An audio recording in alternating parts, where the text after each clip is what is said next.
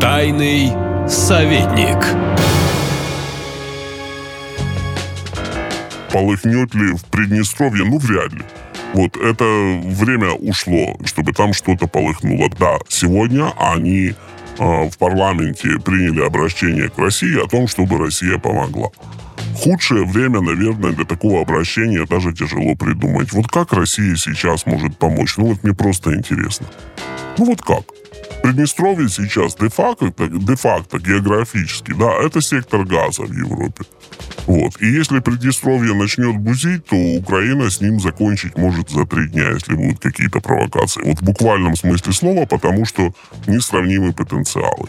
Приднестровье маленькое такое вот образование между Молдовой, морем и Украиной. По морю Россия не доберется, по суше Россия не доберется. Вот, все, как Россия может помочь. Так что вряд ли там что-то полыхнет, это заявление, скорее всего, для властей Молдовы, да, которые сейчас там очень сильно прижали каналы транзита, транспортные каналы через Приднестровье. И Приднестровье начинает остро ощущать нехватку валютных поступлений. И это так вот э, республика пытается грозить, грозить властям Молдовы, мол, посмотрите, мы обратились к России о том, чтобы Россия вмешалась. Вам должно быть страшно, и вы должны прекратить делать то, что вы делаете. Я не думаю, что на самом деле Молдове страшно. Я думаю, что у Приднестровья впереди ужасные совершенно времена. Я думаю, я думаю, что вариант вот местного какого-то сектора газа, он совершенно не исключен, если власти Приднестровья допустят какую-то ошибку и при, примут э, военную инициативу в сторону или Молдовы, или Украины. Вот поэтому, на мой взгляд, это просто акт отчаяния. Что это за склад колбасной? Ну вот смотрите, колбасная для Приднестровья это просто как Диснейленд для Парижа. Я не знаю, это как Эйфелева башня для Парижа, да, как Красная площадь в Москве. Это самая главная достопримечательность Приднестровья. Колбасная, в этом селе Колбасна, находится крупнейший склад вооружений, по-моему, ну в Европе точно, как бы не в мире, огромный. Так как э, этому складу уже лет 80, наверное, его еще до войны строили, вот, а потом туда свозили все вооружение, то это по большому счету, ну, вот такая вот бомба огромная, зарытая в землю, э, которая может в любой момент взорваться.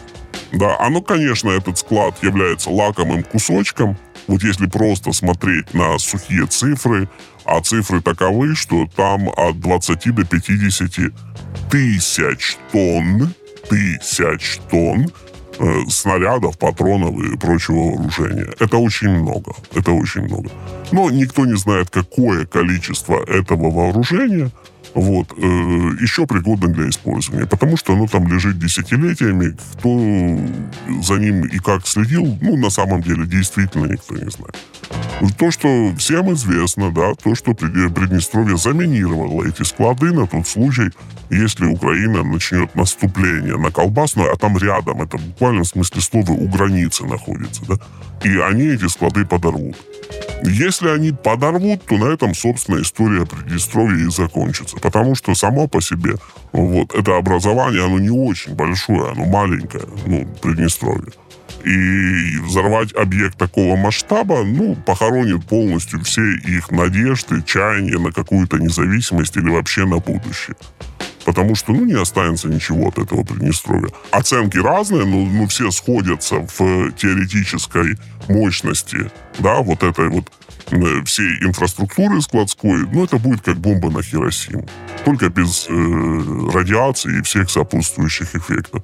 Вот представьте, сбросить там, не дай бог, э, бомбу размером с той, которая была сброшена на Хиросиму, на Приднестровье. Просто от Приднестровья ничего не останется, а все остальные не почувствуют. Ну, может, там где-то у кого-то э, рюмки в серванте качнутся в ближайших областях.